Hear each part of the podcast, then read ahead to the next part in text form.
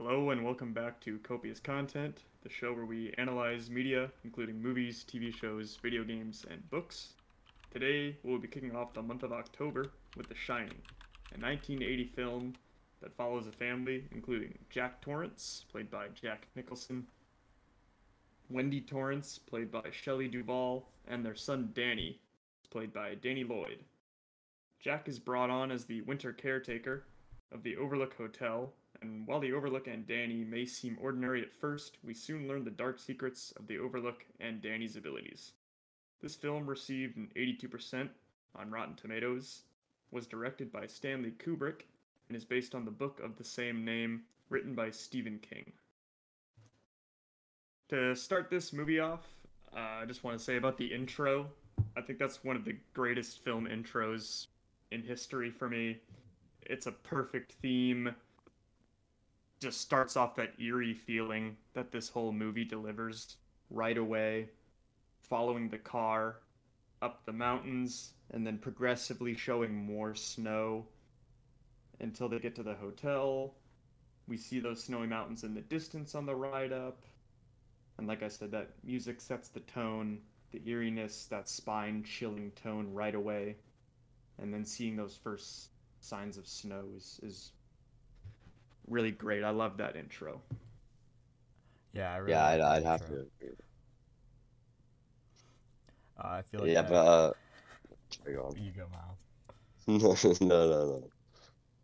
Okay, um, I was gonna say that it, it sets the tone of like how the it's like a a lot of isolation for the drive up scene. Yeah, that's nice because this whole movie obviously plays with isolation. That's kind of the whole, obviously, the whole point of Jack Torrance going crazy is that he's always he's so isolated in the Overlook, you know, Mhm. being the caretaker, and this whole family is completely separated from the rest of the world. Basically, no one can reach them. There's a blizzard; they can't get out, so that's yeah, that's definitely a good uh, good job of showing the isolation there. Yeah, I'd have to agree with everything that was just said. The intro does a very good job at immediately bringing in that eerie vibe, and just kind of sets sets in stone of what's to come later on. Definitely. Um, we can move on to Jack arriving at the hotel and doing his interview. All right. Um, I like that.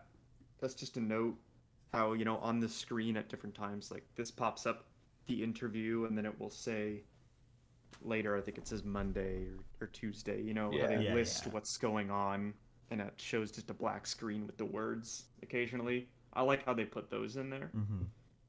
I think what makes it. Oh yeah, I think what makes that really interesting too is like they don't give like uh the month and the day. They just give the day of the week. So it's really like you don't know exactly how much time is going by. Right. And that's a good job too showing that and I feel like that's kind of how the characters would feel too is that they're so isolated and probably bored looking at the same halls regardless that it's a huge hotel. They probably lost track of time pretty quickly just because you know they're just so isolated from Mhm. the rest of the world and don't don't know what's going on anywhere else. Yeah. Um, but yeah, so getting into the interview a little bit, uh, just learning about Jack. So he's formerly a school teacher, and he's now a writer. Uh, and that's part of why he wants this job. He's talking about he wants to be isolated and have months to write the book he's working on. Mhm. Uh, and they do mention that they can't keep the road clear of snow during the winter, so there's there's going to be no getting out. I remember, I think his name is Stuart Ullman, who's conducting this interview, mentions that there's the roads will not be clear, so there's no yeah. no getting out of there without a snowcat, which is basically seems like a car that has snow tracks on it, pretty much something close to that. Yeah. Uh, yeah, so then they mentioned the strong isolation for five months. So they have to stay for five months and be completely isolated. And something to point out right away was Ullman mentions to Jack the tragedy of 1970. And he talks about Charles Grady, who was the former winter caretaker.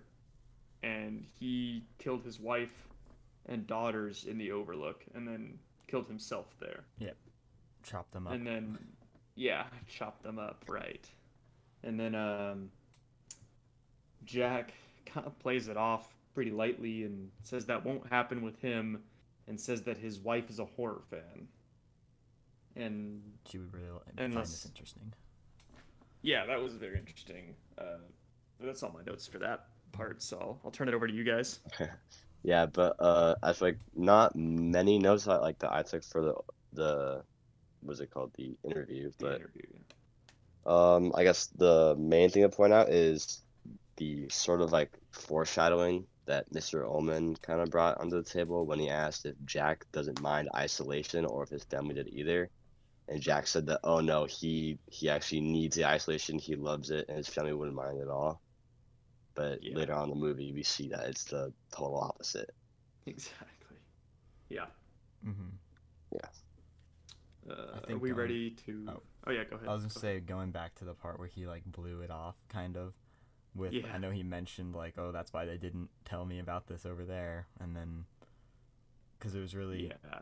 like just thrown on him, but he really just didn't seem to have Yeah. any. didn't seem to phase him at all, which would seem more concerning to me Yeah, than if he didn't act at all afraid of that or worried about it, but he just acted totally normal. Yep. Um. Well, I'm ready to move on to yeah. so uh, introducing Danny, if you guys are. yeah, So we see right away when we see Danny first, he already knows he's talking to his what he calls an imaginary friend, or what his parents call an imaginary friend named Tony. Um, and he already knows that Jack got the job. I remember Danny's talking, and that other voice he uses as Mhm. Tony, which we know is actually the Shining. So he, he already knows Jack got the job. He's saying it out loud before it happens that he's going to call on the phone in a few minutes and he's going to tell her he got the job and he's excited. And then, you know, a few minutes later it does happen. So that's, we get a, right when we meet Danny, we get a glimpse of what his powers can do and, and Mhm. what his abilities are. So that's really interesting that they throw you right into that. And then after that, he gets the first vision we see of the blood elevators. The elevator's full of blood that Yeah. pours out into the overlook. That first vision. And then the two girls that Ullman just mentioned Yep. To Jack, we see them for the first time. yeah. I think that part it definitely is important. Um, I, oh, actually, in this, it's really every scene is there's not really a wasted scene in this movie. No. Every no. uh, is everything's important to later on. Yeah. Definitely. Um, I think that's something about Kubrick that he definitely doesn't like to waste scenes or waste time in a movie. You know, we Mhm. know he's well known for making people do several takes of one scene, Mm-hmm.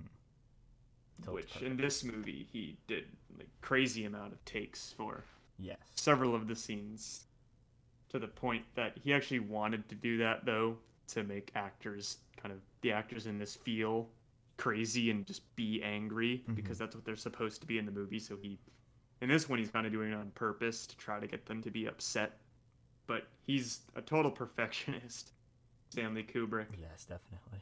so he doesn't like to waste scenes and he will we've known take as many tries as he wants to on a scene until he thinks it is perfect um, something else you know we see danny think he passes out here after he gets these visions and then there's a doctor talking to wendy torrance um, and then she tells a story about jack and how he used to drink and be an alcoholic and that he dislocated Danny's shoulder one night.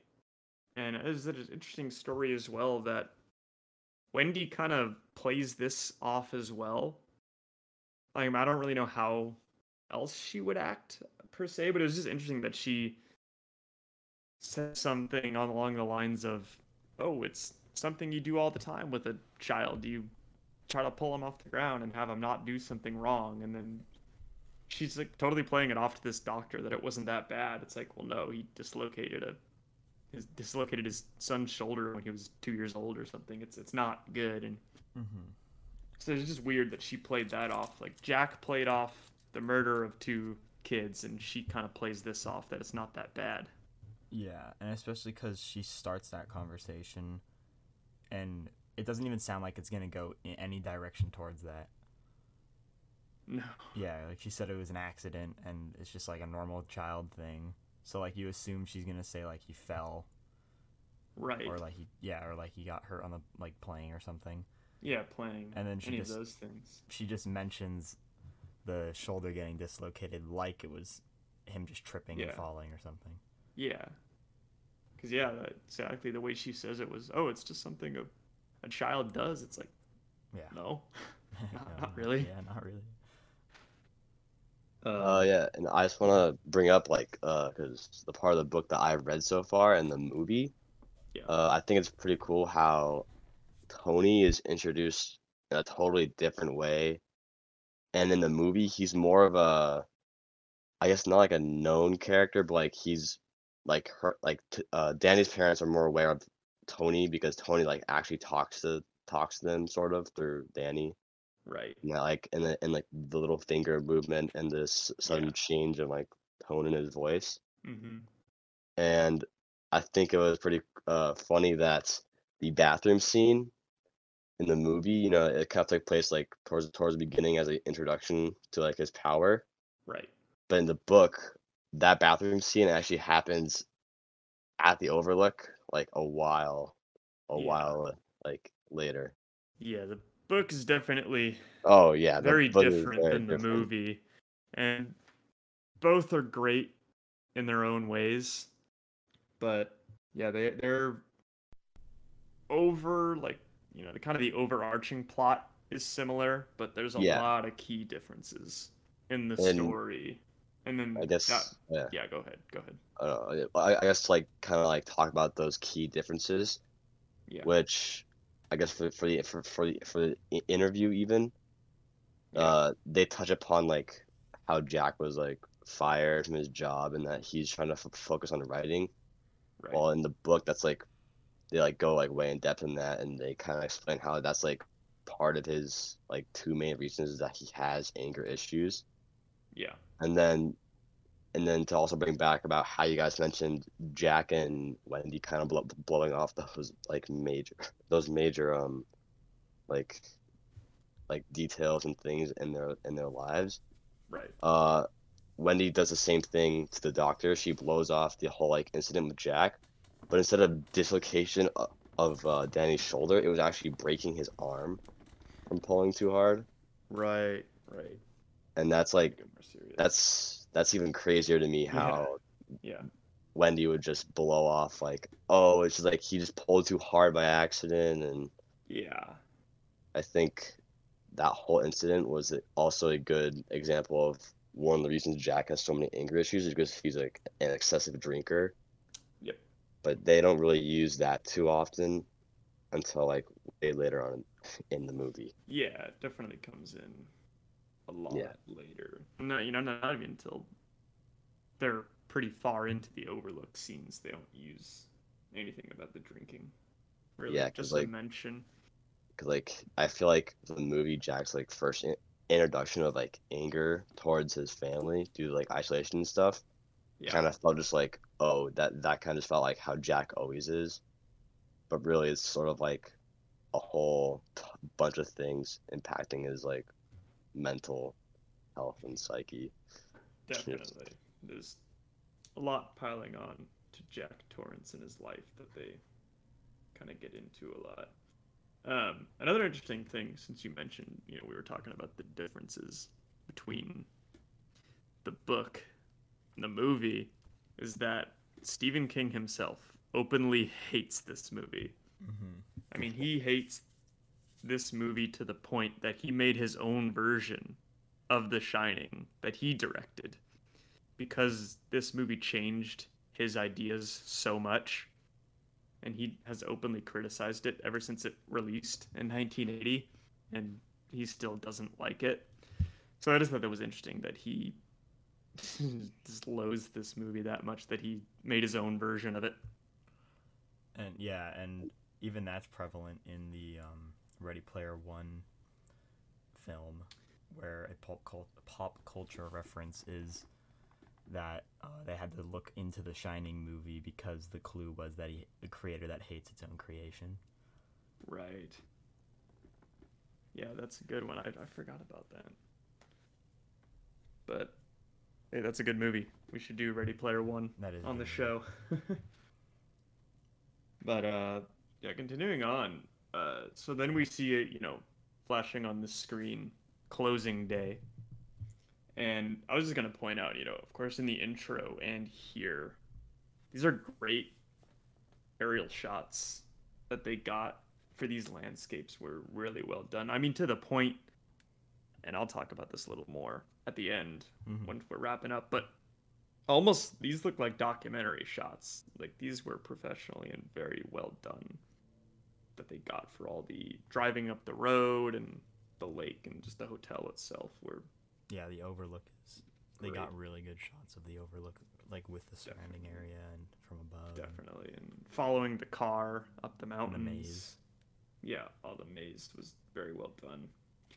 Um, I wanted to point out, you know, when we first see Jack, he seems pretty pleasant, just like a normal, everyday type of guy. Talking to Stuart Ullman in an interview, he seems fine. You know, he's just totally regular. They ask him if he wants a coffee. He says, "I'd love one." Just completely normal conversation, like any other interview we would see. But the first time we see him with his family, when they're driving up to the overlook all together, he already seems visibly frustrated driving up the mountain with them. Mhm. And just in his tone and his body language, everything about him, he already seems annoyed Yeah, that he's with his family. it's you could before they even anything even gets said or anything happens in when they first cut to the car them driving up you can just Yeah. like see the tension Yeah. because like no one's doing it no one's saying anything uh, he's just sitting there i don't remember the exact expression on his face but it was just an instant i was just like oh he's not the same as the interview he No. looks he looks like upset almost and then uh, danny says that he's hungry Yeah. Um, yeah, go ahead. Oh yeah, I just want to add like after they have uh, finished driving up, and like I think it was like the first scene where uh, uh Mr. Ullman uh, offers Jack a tour. In the background, you can see like all their luggage piled up because he even mentions like, "Oh, it's it's already in here, like right here." How could they have fit all of that luggage into their tiny little bug? It's, yeah, it's that's crazy. a good point. There was a huge pile. There's no way they could have done that. Yeah.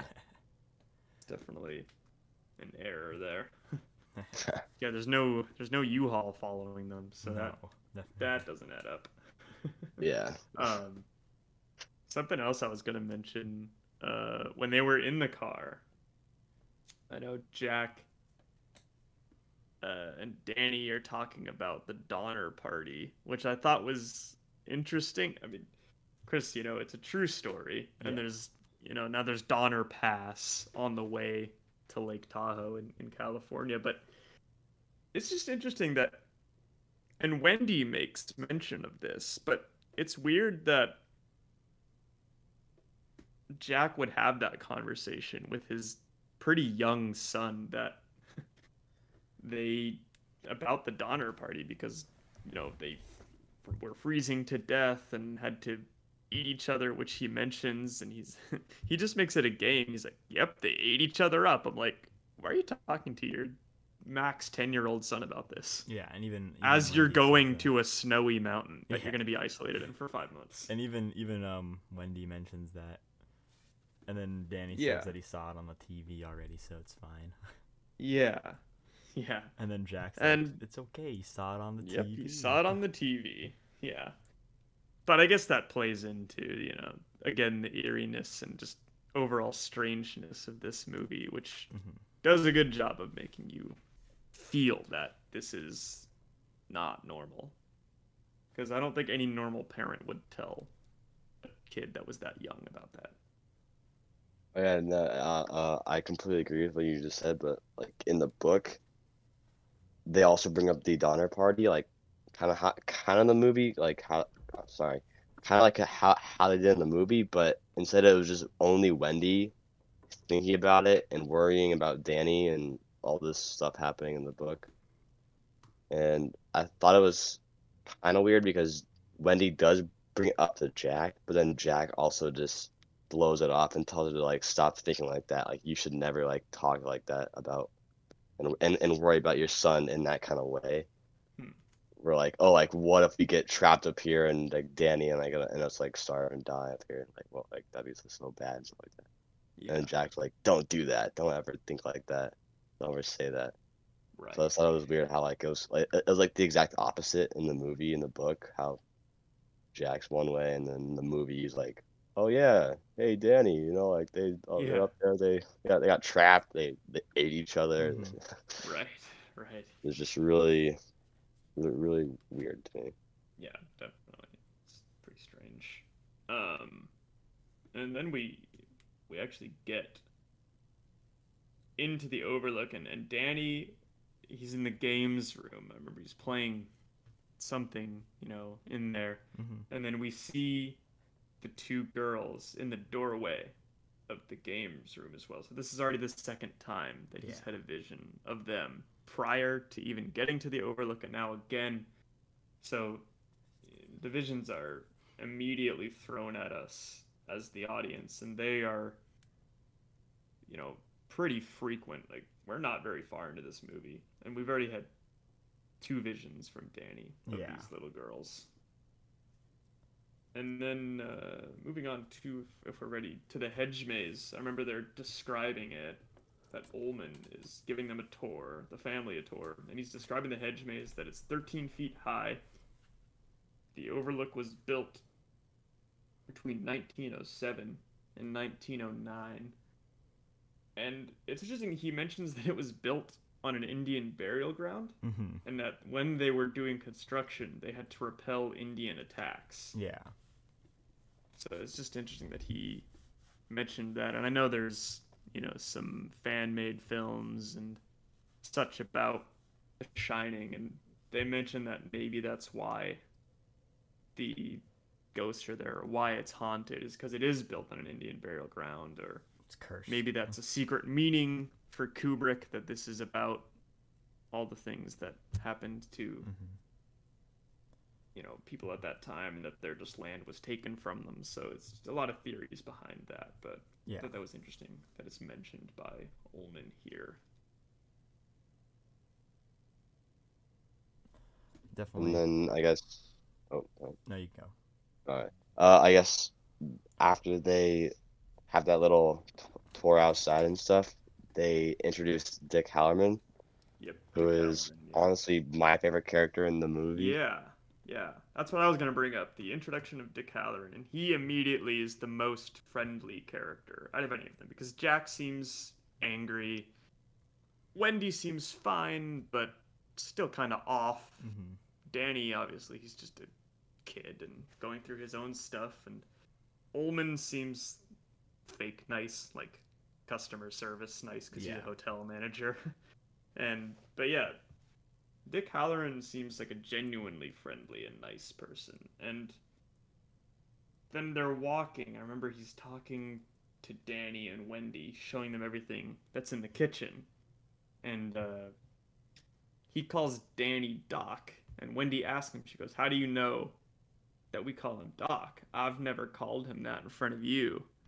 So how did you know that? And he says, Well, he looks like a doc, doesn't he? and so it kind of leads you to believe he has, which we you know they have a conversation about, but it kind of shows that oh he has some form of the shining as well. Yeah. yeah. sh- Wendy never said Doc in front of him, but Yeah. he just knew. And then we see him Ask about ice cream. ask about, "Do you want some ice cream, Doc?" But not out loud. Yeah. So Yeah. And then I guess to to go back to the tour, when um Mr. Ullman is saying like goodbye to everyone, like well not not like everyone, but like the workers, and they say oh like oh have a good w- winter, Mr. Ullman, and he kind of responds with, with like a happy upbeat attitude. Yeah. Even though he had even though he gives off that like just like hotel manager vibe hmm in the book, it's they do or not not they, but uh Stephen King does a good job at, at showing like how he's just a like a really fake person, and his actual attitude is like really rude and just kind of like right. just negative because he responds with I doubt I, w- I will have a good winter, and then Yeah. like not like a oh you you you have one too or anything like that. He just flat out just says I doubt it and then just walks off and continues Yeah. the tour. Because I remember Mm, in the yeah. book that Jack Torrance doesn't like Ullman. I remember he they mentioned that, that he doesn't like him and thinks he is a fake person. He doesn't doesn't really like him at all. But in the movie, they seem like they're fine. Yeah, like Jack, he like like the first few pages as is the actual interview. Obviously, like they don't can't like describe the drive up or anything. Right. But he like instantly he's like Jack Torrance hates this guy. Like Yeah. like hates his smile and, and and like everything about him. Yeah. But in the movie, just didn't really go into that too often. No, not at all. Um, I think there was a mention too that that Wendy says to Dick Haller, Halloran. She says something about the Overlook. She goes, "Oh, just like a ghost ship," which is funny. Like there's those subtle mentions of this place, like Ullman saying that it's built on an Indian burial ground. She says, "Oh, just like a ghost ship." Yeah. There's just like these little How the hints thrown in. went crazy Yeah. and killed his family. Right. There's all these things that it's like red flags everywhere. Yeah, it's very it's alluding ignored. to it being uh like cursed. yeah, definitely. And then Halloran and Danny's conversation of about The Shining when they're together alone. Uh, and that's when Halloran tells Danny the power. It's called The Shining. And then he tells Danny that the Overlook can shine and tells him to that things can leave traces behind and people who shine can see them and that bad things happen in the Overlook, which is when we hear about Danny asking Halloran about room 237. He says, What about room 237? And all he says is, Stay out of there. There's nothing in it, but stay out anyway. There's nothing for you in there. Yeah. So that's another subtle hint. We immediately know things have happened here that are bad, and people who shine can see those things. And whatever is in room 237 should not be even trifled with.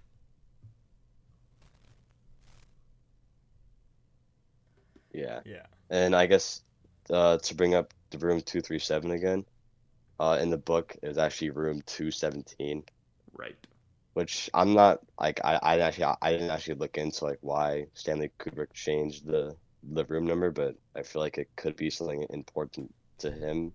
Um, No, I'm not. There's totally a sure. few theories. I mean, you know, there's the outlandish fan theories. 'cause I've watched a documentary about The Shining, the actual film version of The Shining that is actually called Room 237. So if there are any uh, big Shining fans out there, I'd recommend watching that. But it's a lot of fan theories. Like it's take the most outlandish theories that you could think of, and that's pretty much what it is. But it's a fun watch regardless. So, you know, one of the theories in there is that they think that Kubrick faked the moon landing, and the moon is 237,000 miles from Earth. And then he has Danny wear an Apollo 11 shirt. So when he goes into that room, so they think that's him admitting he faked the moon landing and he filmed 2001 a space odyssey so he had the technology but the more normal theory is that the actual hotel they filmed this at had a room 217 but didn't have a room 237 so they asked kubrick to change it because they thought no one would want to stay in room 217 anymore and they were like well we don't have a room 237 so he changed it to that instead Yeah, I, I which seems like the more probable I was about to say, about to mention that too. I had seen that Yeah. before. They, yeah yeah, it was a 217 in the actual hotel, and then he was asked to like change it if people because people might have been scared or something after the movie. right But then looking into it, I saw that at that hotel, that actual hotel, uh, 217 was, that, was has been the most requested room number Yep. since the movie came out. Yep. Yeah, definitely. It's just funny that exact opposite of what they thought would would happen. Yeah, if anything, it would have been better if they, or I guess it's Yeah. mostly the book readers that are Mostly the requesting the, book. room number. Are looking for 217, yeah. Yeah, but Um, that, uh, that that first theory about the whole moon landing thing was kind of yeah. kind of weird. Pretty uh crazy, but yeah, if you want more theories like that, uh go watch Room 237, the documentary. It's some pretty interesting ones in there. Um so yeah, then we cut to one month later. Yep. we get to the iconic big wheel scenes which i love how they're filmed i mean it's it's great and, and that's something else this movie does a great job with is you know putting you in those big wheel scenes and these hallway scenes it makes it feel compacted and tight like you're trapped like there's these small hallways and you have nowhere to go and you don't know where they're going to lead you it really brings you into this movie and gives you that unsettling feeling of I don't know where I am. I am Mhm. confined. And just everything like when they're in the maze, you feel the same thing. It's the same theory of tight hallway, confinement, don't know where we're going. Big hotel, don't know where we're going. Tight hallways, random quick turns. Like it was just really Yeah. liked the way they shot Big, those scenes on the big empty. wheel. Exactly. Yeah, and I think even now the most prevalent, big but empty, um, creepy closed hallway is the back rooms. Right. You can definitely see how stuff like like that stuff like this isn't just in The Shining or it can Mhm. just be found on like the internet and Reddit, Right. where it's just Exactly. nowadays this stuff still is prevalent but not Mhm.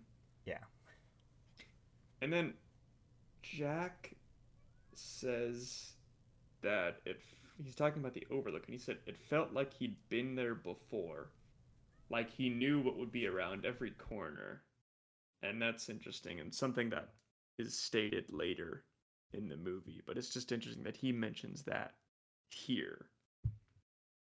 And then we get that eerie music coming back for the hedge maze, which is a great transition of Jack staring at the hedge maze model while Danny and Wendy are actually in the maze and they have that great overhead shot. yeah that was a really cool shot, and uh, like that I, that I liked probably throughout the entire show. Like, so I'm not show movie. Even the, even though like the beginning shots were, were really pretty and all that. With I Mhm. believe the the, the it, it was a helicopter, right? It was a those helicopter, shots, yeah. yeah.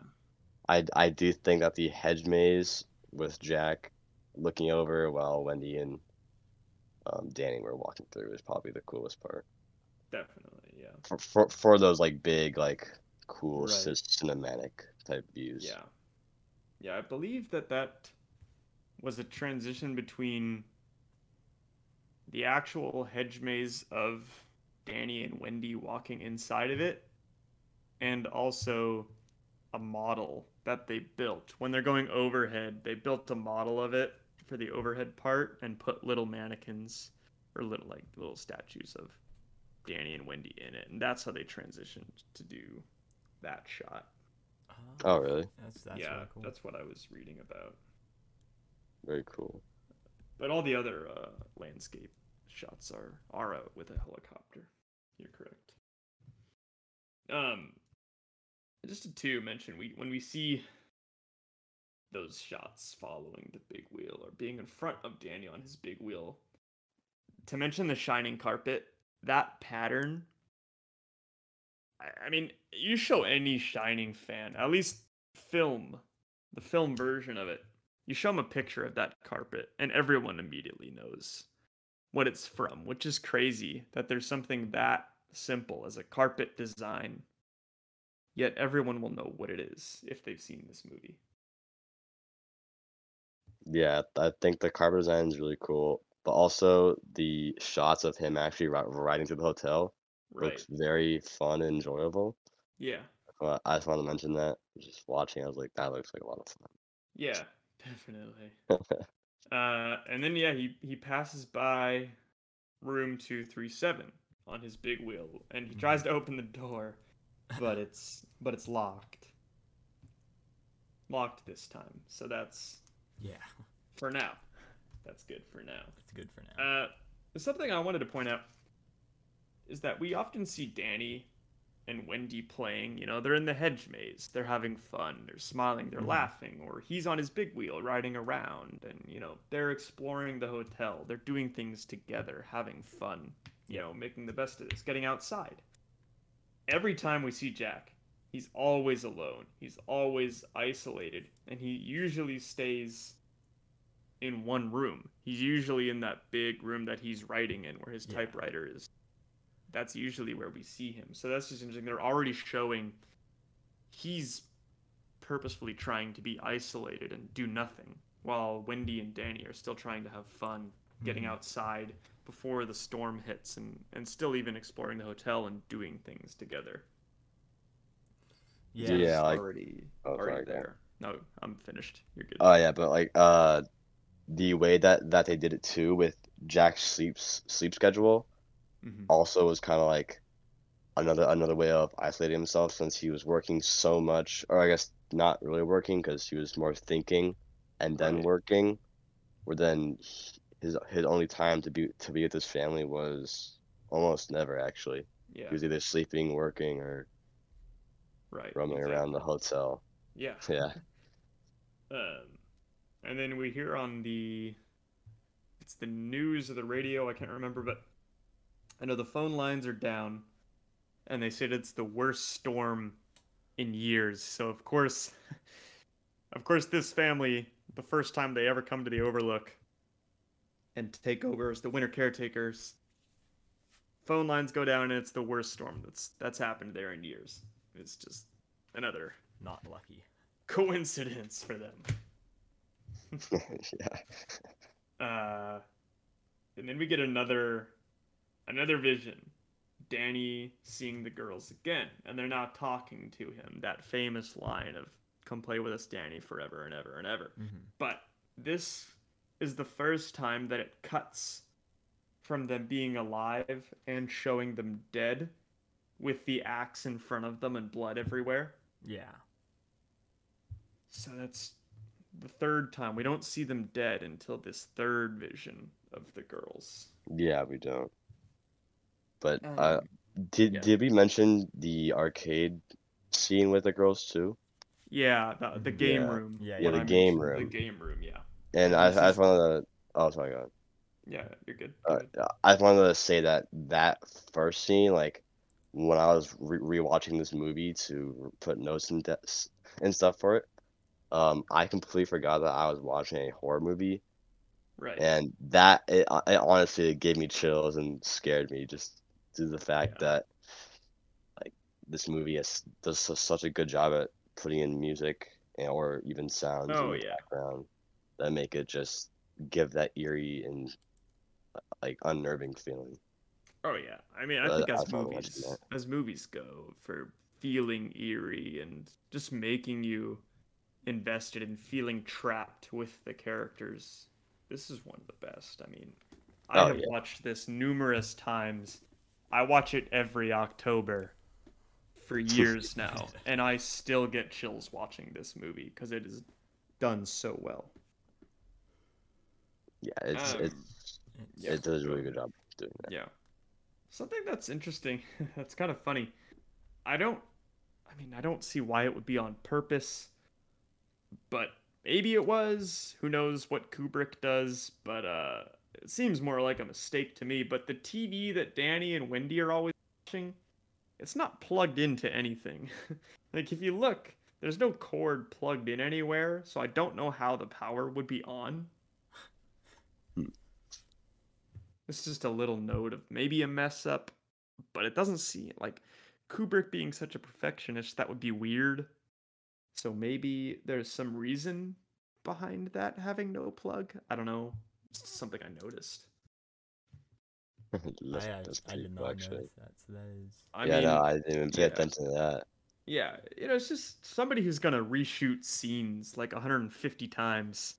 You'd think they would notice a plug not being there. So, kind of strange. Um, something else that was interesting that I hadn't noticed watching this before is that Jack mimics the line that the two girls say in the hallway. He says forever and ever and ever when he's talking to Danny after we hear it the first time. And then Danny asked Jack if he'd ever hurt him or Wendy, which again obviously was another vision and future moment that Danny has already seen. Like we know he can do that. He already saw that Jack got the job before he ever called. So we we get another uh, premonition here from Danny. Yeah, and that that whole scene where Jack starts to starts to talk with Danny was very creepy because Jack kind of just sits up from like not sleeping but just lying down, Yeah. and he just doesn't talk. And when he finally does, he's like he's like, "Come here, Danny," and like, "I want to talk to you" or something like that. It's just very creepy. The Yeah. acting is phenomenal from Jack Nicholson. Oh yeah. Like Yeah, all they all that, do pretty all throughout this movie is just amazing.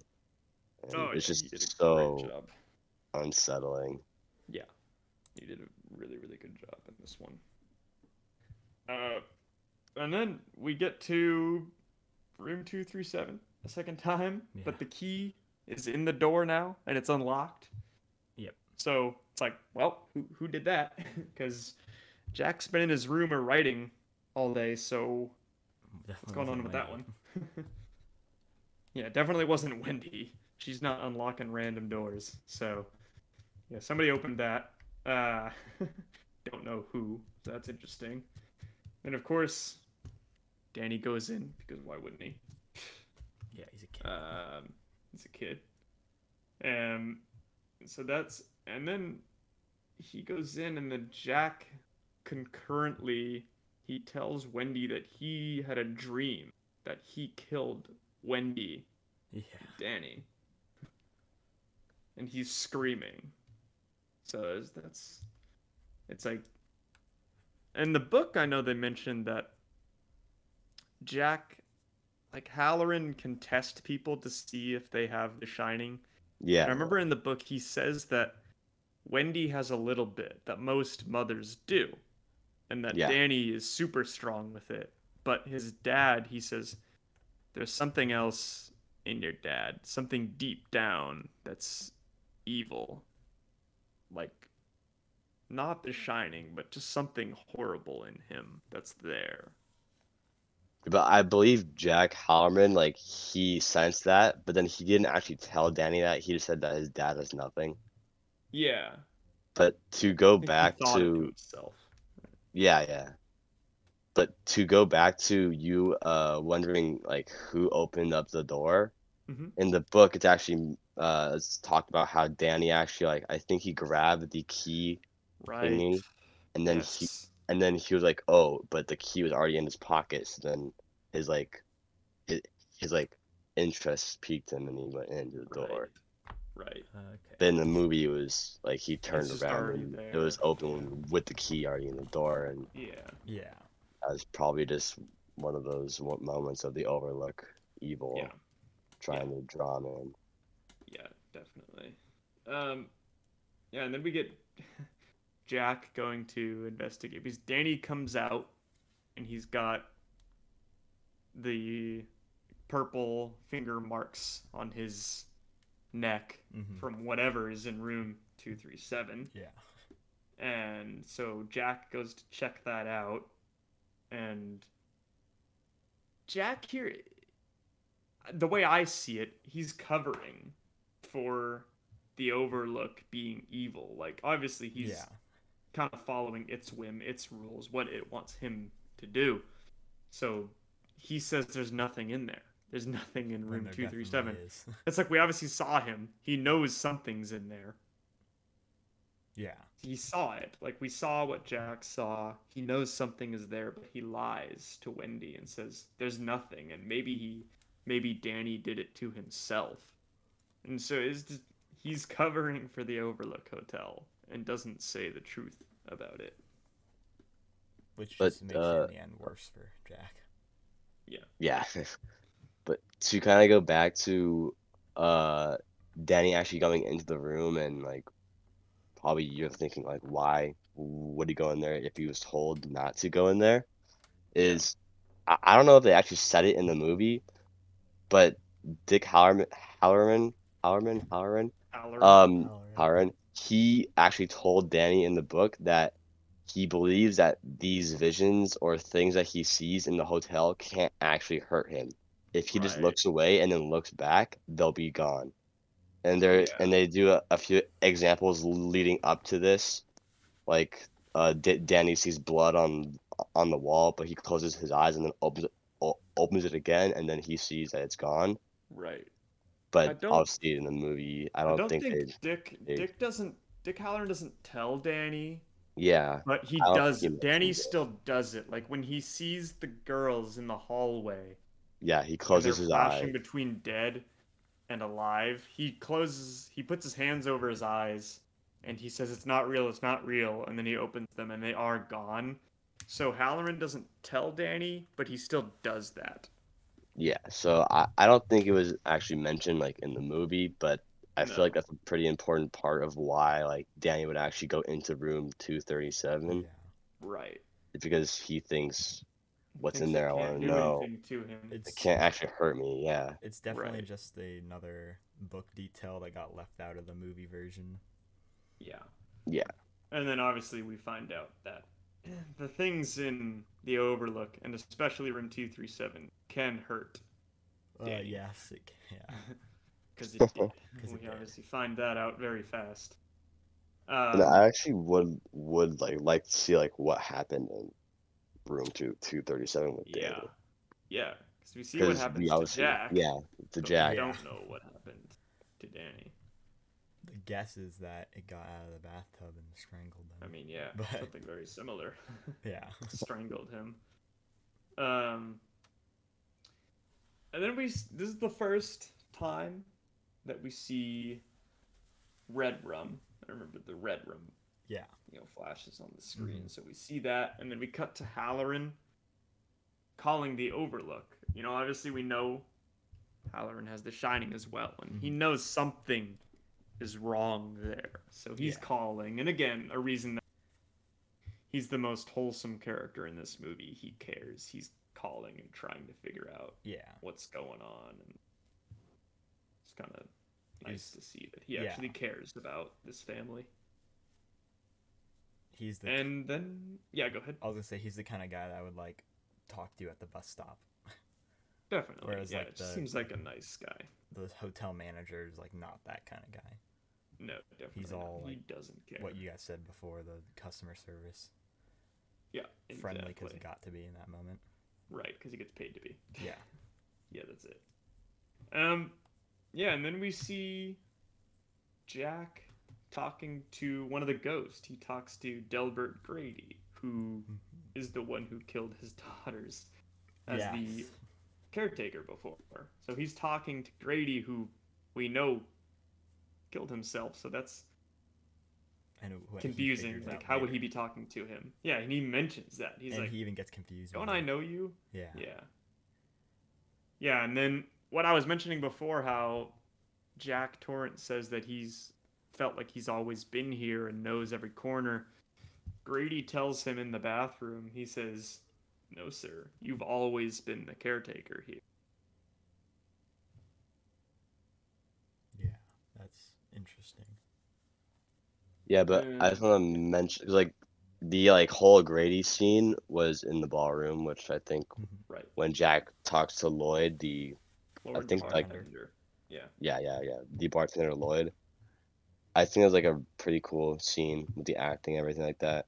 Yeah. And then when Grady is first introduced, we don't know it's Grady, but Mhm. we but like Jack gets stuff spilled on him, like Yeah. the drink, and I thought it was very funny how Grady's like, "Oh, here, let's go to the bathroom and let's wash you off," and Jack says like, "Okay, yeah, let's go," and then he pats him on the back, but all Jack was doing was wiping his his hand off on Yeah. Grady's back uh, of his shirt, and, I, and I thought that was so funny when I watched it, Yeah.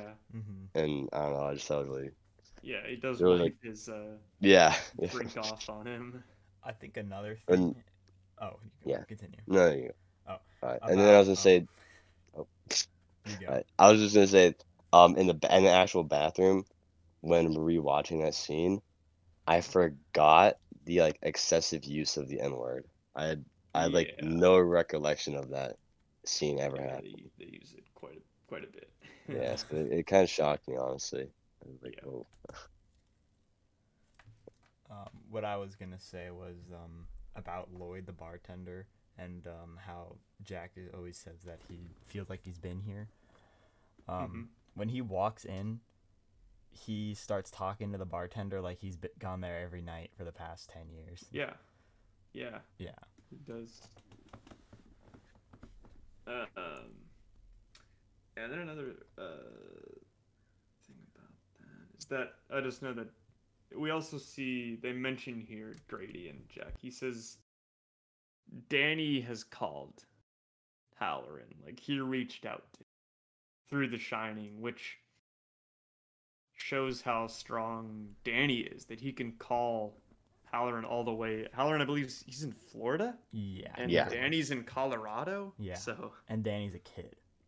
and he's a kid. So just imagine how strong he he would be. And also, I don't know if this makes sense when I'm, but Halloran didn't call back, so like or give a sign back to Danny, right?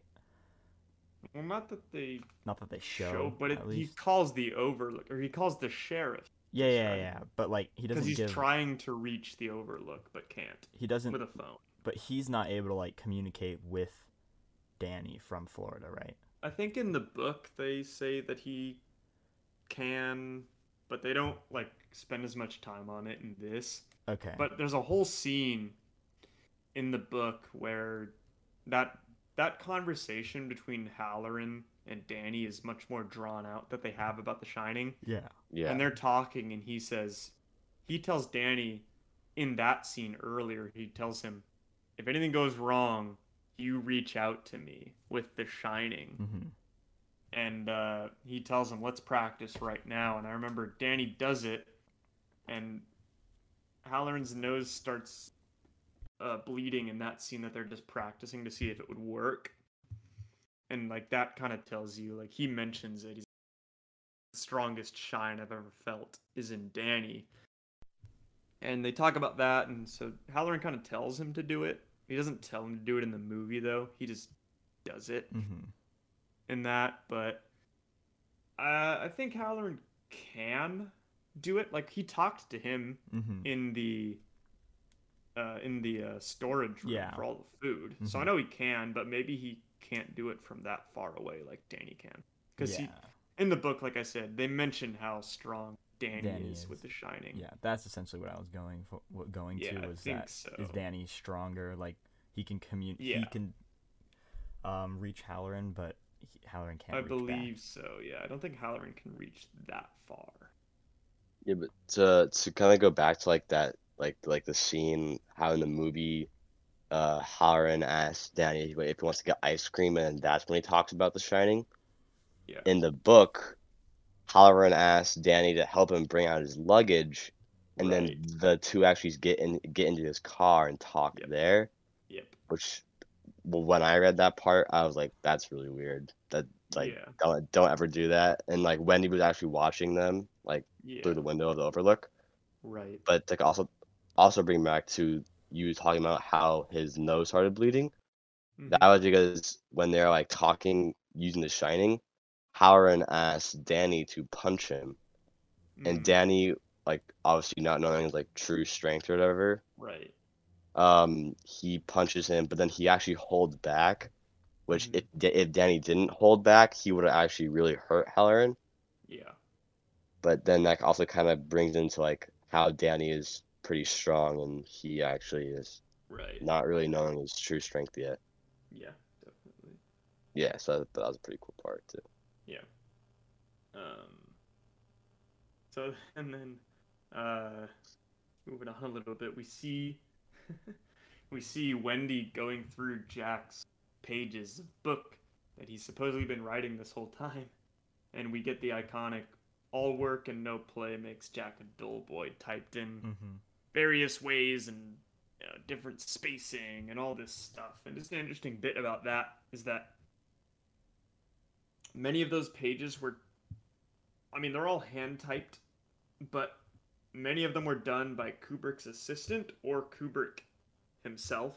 You know, in, in a lot of behind the scenes videos, you see Kubrick with a typewriter, and he actually typed a lot of those pages himself or had his assistant do it. So those were all hand done for the movie, and they had to, you know, do all of those, and it took a while. But again, that's the perfectionist of Stanley Kubrick. That sounds horrible. Yeah. yeah, but it's yeah, but it has to be perfect. Yep, it has to be perfect.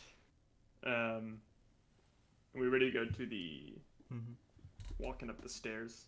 Yeah. Oh, Wendy yeah. and Jack. Yeah. Yeah. That's kind of what I had my next note. So yeah, when they're walking up, which that's a very great, great shot of just drawn out, and just feeling the tension between the two characters, and the fear that is in Wendy and the anger that Jack has. Both actors did a great, great job in this scene.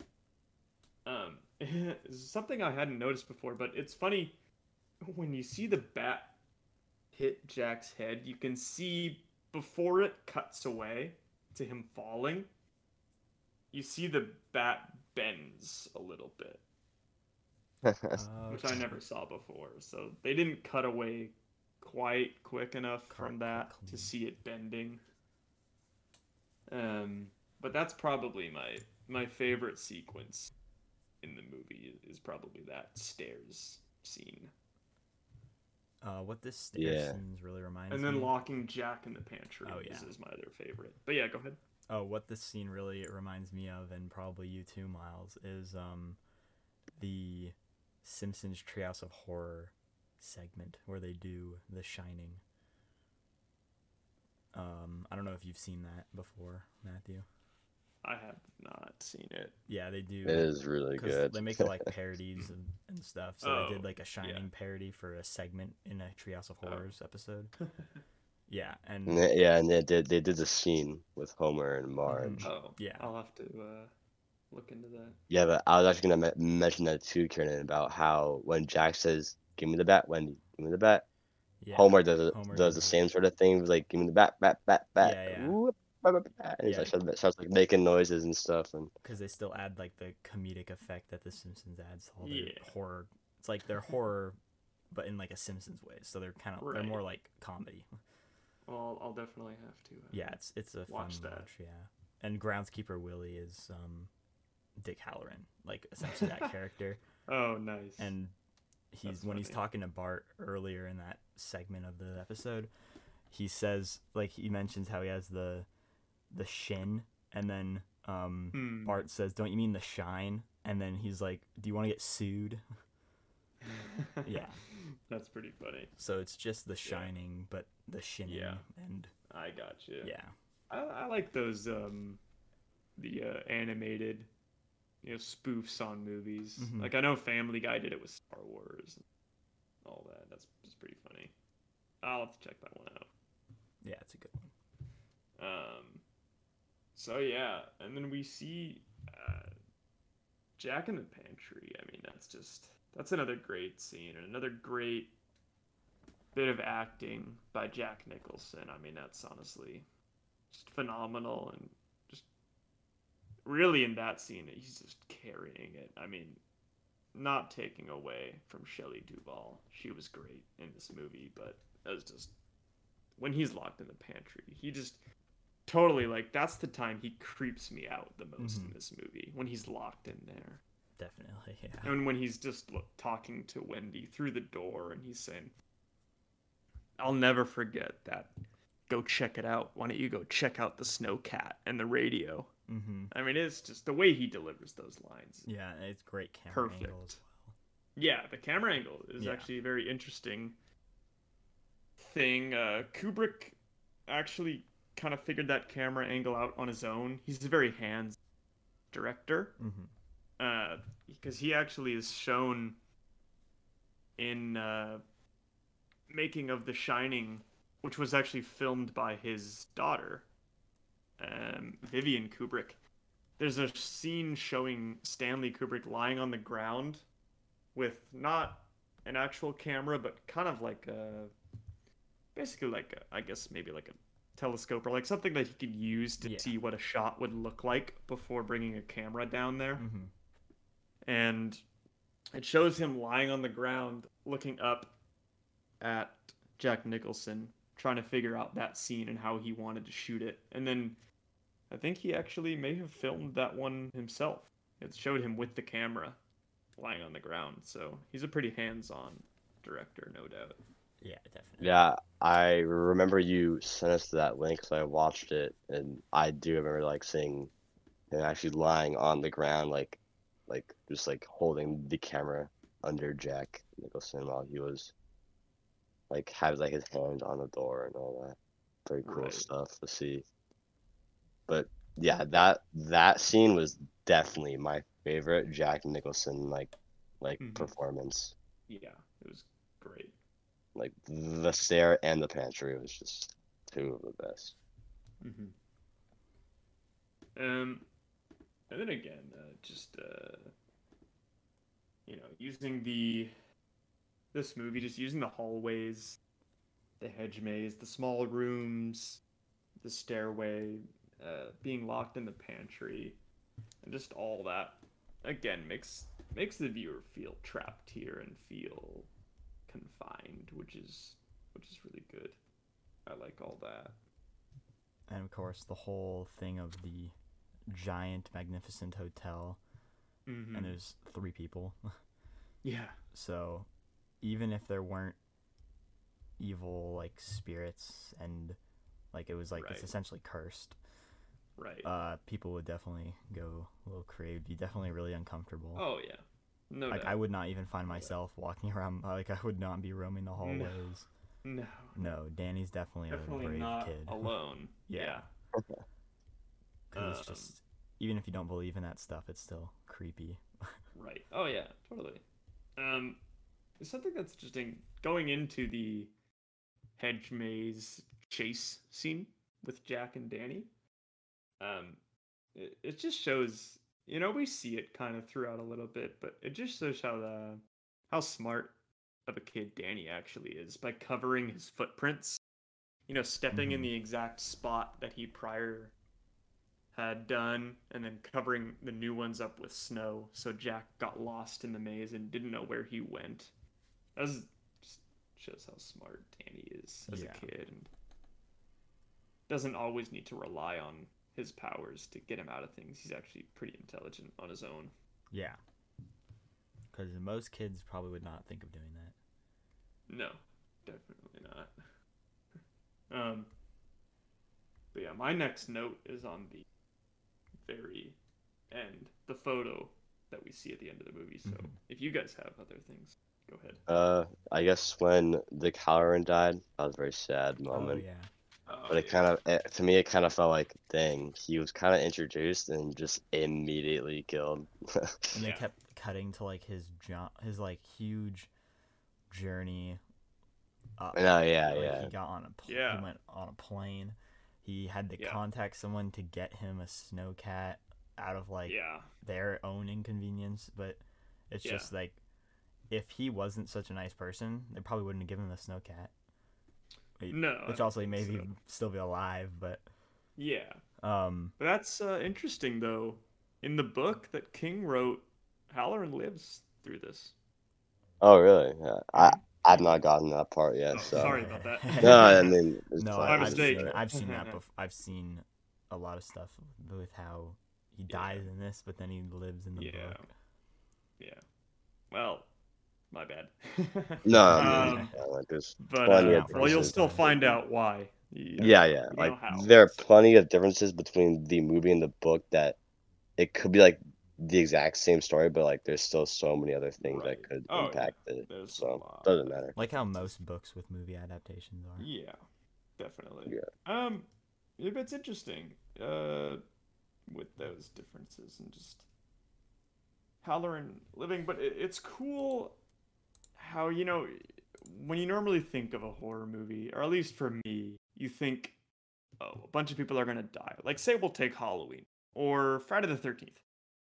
I know these. This is not a slasher movie, but you think, oh, a bunch of people die, and they're a, a lot of people are killed, and that's why it's scary. But this movie, one person dies. We see one person die. It's Dick Hallorann. I mean, I know we see the vision, like the cut of the girls dead, but we don't see them killed.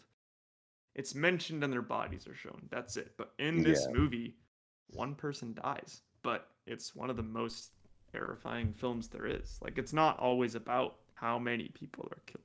Well, It's Jack just the dies, too, eeriness of I guess. this. Well, Jack, But I not guess, being yeah. killed. We don't really like kind of like off screen, Yeah. Yeah, really we is. see one shot of him like like frozen. Frozen. frozen, and he's not killed Um, by anybody. Yeah.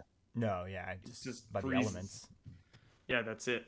Like one person is killed by Jack, and that's it. I mean, that's the one murder that we that we see Mhm. on screen. Yeah, because I remember. Oh, sorry. go on. No, you're. I'm good. But I remember like when when I first watched this movie, my dad said that this that this horror movie isn't was like cause we I was like twelve ish like at the time. Right. So he said like this this isn't like a slasher like oh I get to like people are dying. This is more like actually messing with your mind and making you Yeah. like feel scared. Right. So it was definitely a different vibe from like the normal type of slasher horror Right. Right. scene that was out at that time. Definitely. Yeah. Um, yeah. What else do you guys got? Um, um I don't know, I not not much. I just Yeah. wrote down that's the scene with the mirror and the in the red rum and Wendy finally realizing what it means, I think. Right. hmm Yeah. Pretty cool. Murder backwards. Yeah. Yeah. And then obviously the door scene with the Yeah. Jack cutting it down Right. saying, Right. Here's Johnny. Definitely Here's And top. it's, Johnny, a- Yeah. and it's a mention to like a older movie. It's uh, I think it's the Johnny Carson show. I think it's a late night talk show. and that Okay, was his intro. He would come out and say, "Here's Johnny," and Yeah. apparently that line was supposed to be added by Jack Nicholson. Is what I. And here's I've read. Johnny is probably one of the Yeah. most well known. Oh yeah, I mean everybody knows it. Yeah, even if you've never seen it before, Yeah, you've probably you know heard what it before. that is. Yeah. Um. The last thing I had about the actual movie, I have some notes about the filming after, but uh, the last thing about the actual movie was the the photo we see at the very end. hmm the 4th of July 1921 at the Overlook Yeah. party and that Jack Nicholson's character, you know, Jack Torrance is standing right in the middle Yeah. of that photo at the party, hmm which just goes back to him saying, "I felt like I've always been here." And then Grady tells him, "You've always You- been the caretaker." Yeah. And then he's in a photo from 1921 at the Overlook, so it's like it's very confusing. hmm I'm not sure what it means, but it's like, oh, so you really have always, always been here. My theory that I've heard that I believe the most is that, like, with the Overlook, there's some sort of reincarnation of Jack Torrance that always comes back the Overlook Hotel Mm. throughout time. Oh, That's yeah. how I see it. That I makes know. sense. Yeah. Yeah, because I was always confused about the ending. Like even re rewatching it now, I still don't understand it completely. Right. Um, yeah, so if we're all set with the actual film, I have some just kind of behind the scenes type stuff to talk about. If you're all Yeah. set. Yeah. Yeah, go ahead. For the behind the scenes. Yeah. So, the helicopter photography in the credits, I saw that that was McGillivray Freeman Films.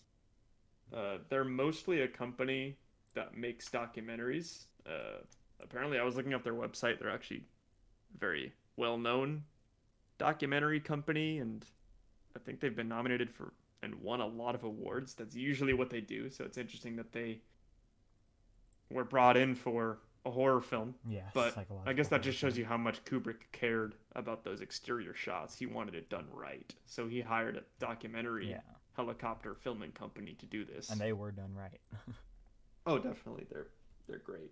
Um, so then for the overlook, the exterior shots were filmed at the Timberline Lodge at Mount Hood National Forest in Oregon.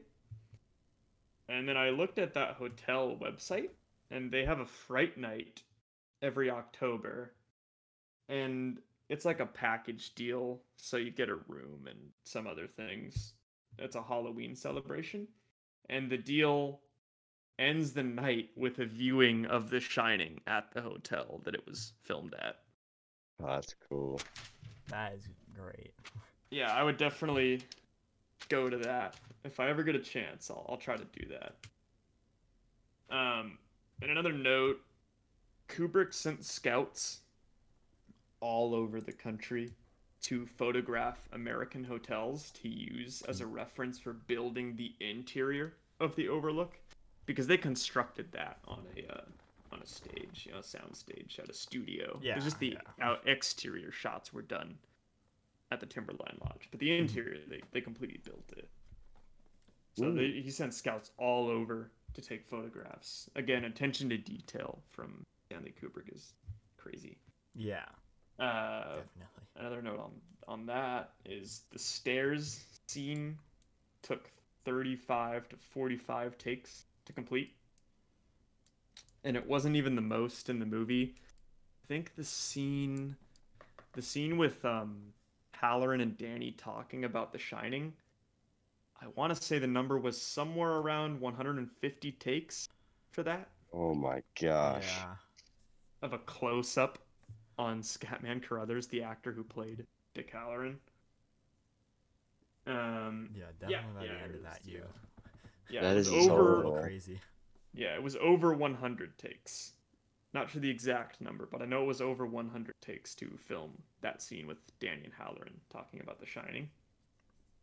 That's crazy. Um, and then here's one. The Shining was shot in the same film studio that was used for The Empire Strikes Back, and much of the fake snow was used for Hoth and The Overlook. So they used that for both.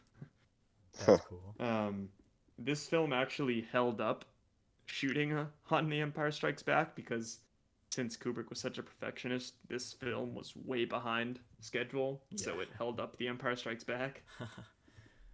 Um, this was one of the first films to use Steadicam, which is just a mounted camera. That was what they used for the big wheel scenes, following or leading Danny down the hallways. Oh, yeah. Steadicam hadn't really been used before, but Stanley Kubrick actually found the creator of the Steadicam system and hired him to come on to this. So again, Kubrick wanting things to be done right, hiring a documentary Hiring camera creator s- of a film method. to yeah, and then hiring the creator of a camera method and basically making it mainstream.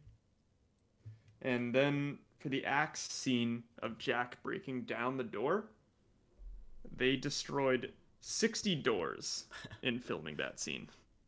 Sounds tiring. Yeah. That's be so much fun though. Oh yeah. and uh well those were all my all my Well- notes. I guess to kind of go back to like uh, Kubrick using the city camera Yeah. in the maze when Jack was like hobbling through and like kind of like just wandering and really just like have like showing that feeling of being lost. The camera was like following him, but it kind of acted like as if a human was following Mhm. Jack through the maze. So like it, it was also hobbling and walking like you're looking through the eyes of somebody behind Jack. And I Right. thought it was, it was pretty cool how he'd have certain like steady cameras and then he'd have the shaky like someone's Mhm. actually following him like li- like Yeah. recording like what he's doing. Yeah, they did a really, really good job. Uh, well, anything else from Um, either of you? Well, looking at the reviews, Mm-hmm. the Rotten Tomato reviews, eighty-two percent. Mm-hmm. Um, how would you say that score is in your mind? I would say, for me, it should be higher.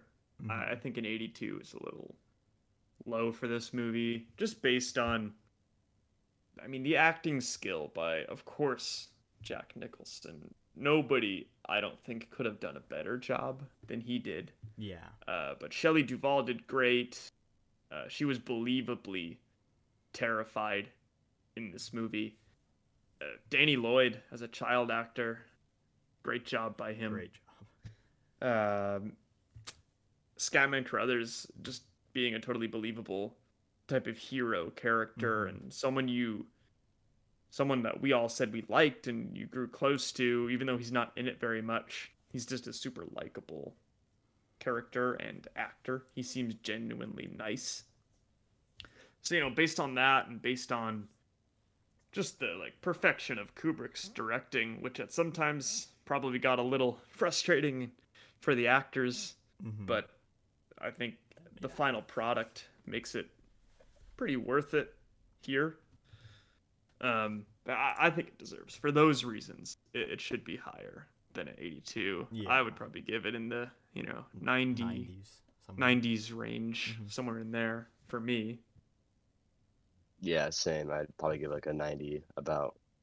Which, of course, it's everything's different for a lot of people. Um, if you don't Uh, like psychological horrors, then you'd probably rate this like a twenty percent. Yeah, probably. I guess if you're more of a slasher mm-hmm. type person, then you know this this probably isn't for you. But for me, I prefer uh, prefer a psychological horror to a slasher movie. So I'd have to agree with that. I like them both. Yeah, I They're mean, they're- both they're definitely- oh yeah, yeah, yeah, Yeah. both great. I like both, but I, I prefer the psychological stuff more. I think it's more When- scary. Yeah, More like when you're actually trying to find a, a like actual scary horror movie, Yeah, the psychological area is Yeah. definitely Yeah. a big. And s- yeah, psychological with like a twist of um, like not ghosts, but like paranormal almost. yeah. Like the spirits, paranormal. evil spirits. Yeah, There's definitely a Yeah. twist of that. Mhm. Um, and I feel like that's usually scary. Like slashers, I could just put those on. They don't scare me. Like as a child, they probably would have. I don't know about you guys. Oh yeah, Yeah. no, that Yeah. that that'd be definitely oh yeah, one of the fears of the child. But like paranormal uh, and psychological are definitely they make they're just scarier, more yeah. I agree. yeah. Definitely are more scary. Yeah, are we all? Yeah, I was gonna say right, some of the re- negative reviews on it. Um, yeah. a lot of people are saying that it was anticlimactic, or well, not a Mhm. lot of people because it was still eighty-two percent. But Right. looking at like the top critics, the ones that v- rated it rotten, um, were saying that like it was great. Like Stanley Kubrick did a great job, but it was like unscary and Hmm. Un- and like didn't they didn't feel like it was that well of a one person said that it's the first pompous haunted house movie um Huh. yeah saying that it was bizarrely heavy-handed Yeah. yeah Wow. i don't know They're Alright. saying that Kubrick never- being the master of visual images Right. and they had brilliant scenes but it that the but the suspense was anticlimactic and Jack Nicholson and Shelley Duvall seemed overextended in trying to maintain the terror Hmm. That's interesting. Yeah, and these are all reviews from Yeah. Like top critics for like actual news. Oh, okay. Yeah. Huh. So, but most of the most of the time they're Right. like rot. They're not rotten. They're fresh, like a yeah, masterpiece. fresh. Very Right. simple. Just the, the whole thing. It just says it's a masterpiece. Five out of five. Yeah.